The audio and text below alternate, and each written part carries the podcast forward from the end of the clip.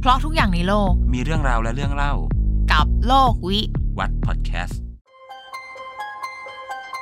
อยู่กับโลกวิวัฒน์นะคะแล้ววันนี้อยู่กับวิ และวัดครับผม วันนี้เราจะมาคุยเรื่องอะไรกัน วันนี้เราจะคุยเรื่องผัวผัวเมียเมีย ซึ่งก็ไม่ใช่แค่เรื่องของหัวเดียวเมียเดียว เพราะว่าเราจะมีเรื่องของผัวเดียวไหลายเมียด้วย ทุกวันเนี้ยนะเวลาดูข่าวนอกจากข่าวการแบบฆ่าการนู่นนี่นั่นอะไรเงี้ยอีกข่าวหนึงที่เราเห็นทุกวันอะคือข่าวการตบตีแย่งชิงผัวเมียนู่นนี่นั่นอะไรเงี้ยซึ่งเอาจริงๆเราได้ยินมาตั้งแต่เด็กแล้วอะข่าวพวกเนี้ยแบบตั้งแต่เด็กจนถึงทุกวันเนี้ยเราเจอข่าวนี้ทุกวันเลย แล้วเราก็มั่นใจว่ามันต้องมีเหตุการณ์แบบเนี้ยเกิดขึ้นหลายที่ที่มันไม่ได้เป็นข่าว ก็ที่เจ๊เล่าข่าวมาใช่ปะ อืม มันทำให้เราเวลาเรานึกถึงดูละครเมื่อก่อนอะละครช่องช่องอะไรก็ได้ หัว อืม ค่ำๆเนี่ยหัวค่ำๆนี่คนที่ไหนเนี่ย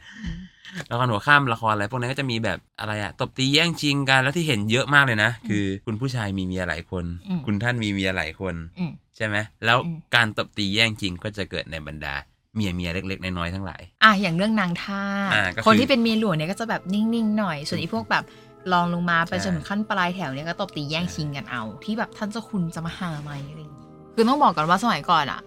ไทยเรามันไม่ใช่สังคมผัวเดียวเมียเดียวเว้ยมันคือสังคมผัวเดียวแต่หลายเมีย คือผู้ชายเนี่ยสามารถมีเมียได้หลายเมีย ออกนอกหน้านอกตาได้เลย แต่เขาจะไม่ยอมรับในกรณีที่ผู้ชายอะไปยุ่งกับคนที่มีครอบครัวแล้ว และทีนี้ค่ะ ในทางกลับการผู้ชายทำได้ใช่ปะ แต่ผู้หญิงที่แต่งงานแล้วอ่ะไม่สามารถที่จะมีสามีได้หลายคน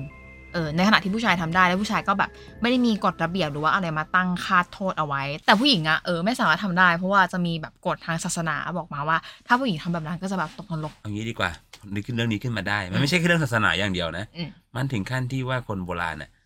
คิดคำด่าเป็นชุดๆไว้เฉพาะสำหรับผู้หญิงที่มีผัวหลายคนเลย อย่างที่เราเคยเห็นในประวัติศาสตร์แบบ ในวรรณคดีนู่นนี่นั่นเจ้าแคว้นนู่นแคว้นนี้อะไรเงี้ยที่มีแบบอ่ะเขาจะมีมาเหสีใหญ่คนหนึ่งใช่ป่ะแต่เขาก็จะมีแบบสนมด้วยหนึ่งสองสามสี่ห้าไปจนถึงร้อยอ่ะคือจริงๆ มันไม่ใช่แค่เรื่องของการที่แบบเขาอยากมีเมียหลายคนถูกปะ ใช่ คือเรื่องนี้มันเป็นเรื่องการเมืองเข้ามาเกี่ยวด้วย อ่ะ เพราะว่าคนที่ขึ้นเป็นกษัตริย์เนี่ย อืม จำเป็นจะต้องรักษาความมั่นคงของตัวเองนึกออกไหม อืม วิธีหนึ่งคือการผ่านการแต่งงาน อ่ะ ซึ่งเขาทำกันมานานมากแล้ว อืม อย่างยกเคสละกัน อืม รัชกาลที่สี่กับห้า อืม ท่านก็จะต้องเอาลูกสาวของเจ้าพระยานั้นขุนนางคนนั้นคนเนี้ยมา อืม แต่งงานด้วยเพื่อเป็นการประกันว่าลูกสาวเธอเป็นเจ้าจอมของฉัน อืม จะไม่มีการก่อกบฏโดยขุนนางกลุ่มตระกูลนั้นกลุ่มตระกูลนี้ อ่า หรือแม้กระทั่งการที่รัชกาลที่ 5 พยายามผนวกเชียงใหม่ให้เป็นไทยอ่ะ อ่ะ วิธีที่รอห้าทำอย่างหนึ่งเลยนะ คือรับเจ้าดารารัศมี อืม เข้ามาแต่งงาน อืม เพื่อเป็นหลักประกันว่า ลูกสาวของพระเจ้าเชียงใหม่ เป็นพระสนมของท่าน อืม จะไม่มีการก่อกบฏอะไรขึ้น อ๋อ และที่สำคัญการที่ท่านมีเจ้าจอมีพระมเหสีมากใช่ไหมมัน ค่ะ หมายความว่าอะไร ท่านก็จะมีลูกมาก อืม และลูกพวกเนี้ยก็จะเติบโตมาช่วยแบ่งเบาภาระท่านต่าง ๆ นานา เรื่องผัวเดียวเมียเดียวอ่ะมันเริ่มเข้ามาในไทยตั้งแต่เมื่อไหร่วะคือสมัยก่อนเราจะเห็นเลยว่าแบบโอเค ผัวเดียวหลายเมีย แล้วเมื่อไหร่ที่ไอ้คำว่าผัวเดียวเมียเดียวมันเริ่มเดินทางเข้ามาในไทย ชัดมากเลยนะที่ว่าผัวเดียวเมียเดียวอยู่ในไทย เออ เข้ามาเนี่ย อืม คือสมัยรัชกาลที่ 4 คือสมัยรอสี่เนี่ยต่างชาติเริ่มเข้ามา เริ่มเข้ามาค้าขาย มาทำสนธิสัญญา อืม สิ่งที่ต่างชาติเอาเข้ามาด้วยคือความคิดเรื่องผัวเดียวเมียเดียว อ่ะ เพราะว่าประเทศทางยุโรปทางตะวันตกอ่ะเขาอยู่กับระบบนี้ใช่ไหม อือหือ พอเขาไม่เห็นปุ๊บ เขาบอกว่าไอการที่ผู้ชายคนเดียวมีเมียหลายคนมันเป็นสัญลักษณ์ของความด้อยพัฒนานะ อื มันเกิดขึ้นกับประเทศ ไอ้ เยื หี้ย อน ได้ยินแบบนี้แล้วแบบเออ คนที่พูดพวกนี้ก็จะมีพวกหมอบาลัดเลพวก อ่ะ บาทหลวงมิชชันนารีต่าง อืม ๆ แล้วคิดว่าไทยเจ็บไหมพอโดนพูดอย่างนั้น ไม่เจ็บ ไม่เจ็บเพราะรอสี่ท่านก็ตอบไปว่า ระบบผัวเดียวเมียเดียวแบบยูใช้ไม่ได้ในประเทศฉัน อ่ะ เพราะประเทศฉันมันเป็นระบบแบบนี้ อ่ะ คือเราต้องทำความเข้าใจเลยว่าไอ้ระบบผัวเดียวไหลเมียเนี่ยมันอาจไม่ได้ดูเลวร้ายขนาดนั้นเพราะมัน อ่ะ รับใช้สังคมยุคนั้นไง อืม แค่เราเอาเราชอบเอาตาของปัจจุบันน่ะไปตัดสินอดีต เราเลยมองว่ามันเลวร้าย แล้วเหมือนกับว่าพอมาในยุคสมัยเราห้าเหมือนเราเริ่มรับวัฒนธรรมตะวันตกเข้ามาเพิ่มขึ้นอ่ะ คนมันก็เริ่มเอ๊ะกับเรื่องผัวเดียวหลายเมียแล้วปะ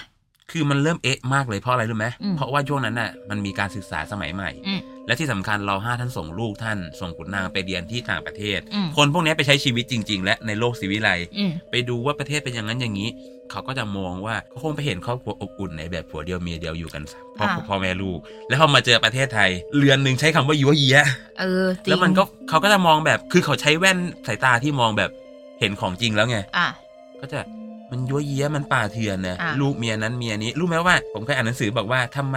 เจ้าคุณพ่อถึงเรียกฉันว่านางนั่นล่ะคะทำไมไม่เรียกคุณเหมือนลูกเมียหลวง อืม แม่ก็ตอบว่าเขาไม่เรียกมึงว่าอีก็บุญแล้ว อ่า คือมันจะมีความไม่เท่าเทียมกันในระหว่างลูกเมียน้อย อ่า ระหว่างเมียน้อยการปฏิบัติจะไม่เท่ากัน อ่ามันเหมือนกับว่าตอนนั้นระบบผัวเดียวหลายเมียมันก็เริ่มสั่นคลอนแล้วปะ คือพอมันมีคนมีความคิดยุคใหม่อะ อืม แล้วระบบความคิดใหม่ๆพวกเนี้ยแหละ มันทำให้ไอ้ความเชื่อหรือระบบคุณค่าของ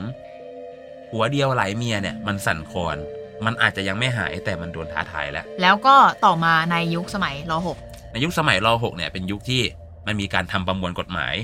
โดยหนึ่งในกฎหมายฉบับสำคัญคือกฎหมายแพ่ง อืม ที่มันว่าด้วยเรื่องครอบครัว อืม ในที่ประชุมกฎหมายเนี่ยเขาก็พยายามจะผลักดันระบบผัวเดียว อืม เมียเดียว อืม ซึ่งรอหกท่านก็เคยแสดงความคิดเห็นเรื่องนี้ว่าคนหนุ่มๆยุคเนี้ยเขาก็เกลียดแล้วนะ ว่าการที่จะมีเมียหลายคนเน่ะเป็นเรื่องไม่โอเคแล้ว อืม แต่เขาก็เรียนรู้นะ ที่จะมีเมียลับ อืม ๆแต่เอาเมียออกหน้าแค่คนเดียวเหมือนฝรั่ง เอาจริงๆมันก็เหมือนกับแบบว่าก็ยังมีหลายเมียอยู่ดีปะแค่ไม่เอาออกนอกนา แค่ไม่ให้เอาออกนอกหน้าแล้วก็ไม่ถูกกฎหมาย อืม ซึ่งพอประชุมกันใช่ไหมเขาก็เถียงกันอ่ะมันไม่ได้ข้อยุติ อืม กฎหมายฉบับนั้นที่รอหกออกก็เลยยอมให้มีหลายเมียได้โดยถูกกฎหมายอยู่เหมือนเดิม อืม นึกออกไหม สรุปก็โอเค ตอนนั้นก็ยังต่อให้มีการร่างกฎหมายนู่นนี่นั่นสุดท้ายตอนนั้นสังคมก็ยังเป็น ผัวเดียวหลาย หัวเดียวหลายเมีย เมียอยู่ แล้วเมื่อไหร่ที่แบบประเทศไทยอ่ะเริ่มมาเป็นสังคมหัวเดียวเมียเดียวอย่างแบบปัจจุบัน รู้ป่าว่าที่จริงอ่ะไอ้เรื่องผัวเดียวเมียเดียวที่มันเกิดขึ้นในไทยเนี่ยคนริเริ่มเนี่ยคือกษัตริย์กับพวกราชวงศ์นะ จริงปะเนี่ย ใช่ ก็คือตัวรอเจ็ดเองเนี่ย อืม แกก็เป็นคนหัวคิดทันสมัยใช่ไหม อืม แต่งงานเนี่ยท่านก็แต่งกับหม่อมคนเดียว อ่ะ เป็นหม่อมเจ้าองค์หนึ่ง และต่อมาก็ตั้งให้เป็นพระบรมราชินี อืม แล้วท่านก็ไม่ยุ่งกับผู้หญิงคนอื่นเลยนะ ก็คืออ ม เป็นตัวอย่างว่าท่านอะเกลียดระบบที่ว่าผัวเดียวหลายเมียมาก ท่านก็มองว่ามันป่าเถื่อน อืม และท่านก็มีเมียเดียว แล้วท่านก็เอากฎหมายที่รัชกาลที่หกอ่ะ มันตกไปยุคนั้นนะว่า การแต่งงานควรให้มีผัวเดียวเมียเดียวไหมเนี่ย อืม เอากฎหมายขึ้นมาพิจารณาใหม่ อืม แต่สุดท้ายกฎหมายก็ไม่ผ่าน อืม ก็คือมันก็เกิดการทุ่มเถียง อืม มติส่วนใหญ่ก็บอกว่าให้มีผัวเดียวหลายเมียเหมือนเดิม พอในช่วงปลายรัชกาลที่ 7 เนี่ย เกิดการเปลี่ยนแปลงการปกครอง อ่ะ คณะราษฎรก็สานต่อความคิดนี้ อืม โดยการออกกฎหมาย อืม ให้มีผัวเดียวเมียเดียว อ่า โดยที่ผู้นำรัฐบาลในยุคนั้นๆอย่างจอมพลปอ อืม ก็เป็นคนที่เป็นตัวอย่างให้ดูว่าท่านเป็นผัวเดียวเมียเดียว อืม เรียกว่าเป็นนโยบายหนึ่งในการสร้างชาติให้มันดูมีความทันสมัย อ่ายุคที่ปรับเยอะๆ ใช่ อ่า อาจจะอาจจะมองอย่างนี้ก็ได้นะว่า อืม การเป็นผัวเดียวเมียเดียวเนี่ยไม่ใช่กรอบเรื่องศีลธรรมอะไรมากมาย อืม ที่เราทำเนี่ยเพื่อที่จะทำให้ประเทศเราอะพ้นจากความป่าเถื่อนในสายตาของคนอื่นเขา อืม ให้มันดูทันสมัยว่าเออเรามีระบบครอบครัวที่แข็งแรง อืม เพราะเขาเชื่อว่าการสร้างระบบครอบครัวที่แข็งแรงเนี่ยมันคือการสร้างประเทศให้พัฒนาด้วย คือเรามีความรู้สึกว่าตอนนั้นอะต่อให้มีนโยบายสร้างชาติออกมา ให้มีแบบว่าผัวเดียวเมียเดียวแต่เราก็มีความรู้สึกว่า มันก็ยังคงมีการลักลอบมีเล็กมีน้อย เหมือนในปัจจุบันเนี่ยที่มันมีเล็กมีน้อยแต่ว่าก็ไม่ได้ถูกเปิดหน้าเปิดตา แต่ก็บางคนก็เปิดหน้าเปิดตาก็มีนะเออ เอาเข้าจริงอะ่ะมันก็แอบมีได้ถามว่าผิดกฎหมายไหม อืม ไม่ผิด แค่กฎหมายจะยอมรับเฉพาะภรรยาคนแรกที่อยู่ อืม จดทะเบียน แล้วเอาจริงมันก็เหมือนเป็นแบบกฎกรอบของสังคมเหมือนกันนะ ที่แบบเอาเราสังเกตปะ อืม ถ้าสมมติว่าบ้านข้างๆหรือใกล้ๆบ้านเราอะที่แบบว่ารู้แบบเหียมึงบ้านเนี่ยมีเมียน้อย มันก็จะเหมือนแบบเป็นที่พูดถึงเมนชั่นถึงอยู่บ่อยๆอะไรเงี้ยมันก็เหมือนแบบมันก็ไม่ได้ถึงถึงขั้นไม่ถูกไม่ถูกยอมรับอะแต่มันมีความรู้สึกว่าแบบมันมัน ก็ ไม่ เป็น ใช่ ที่ปากคนได้ ใช่ อะไรประมาณนั้น อืม ทีเนี้ยพอเราพูดเรื่องเนี้ยมาเนี่ยเราก็คิดว่า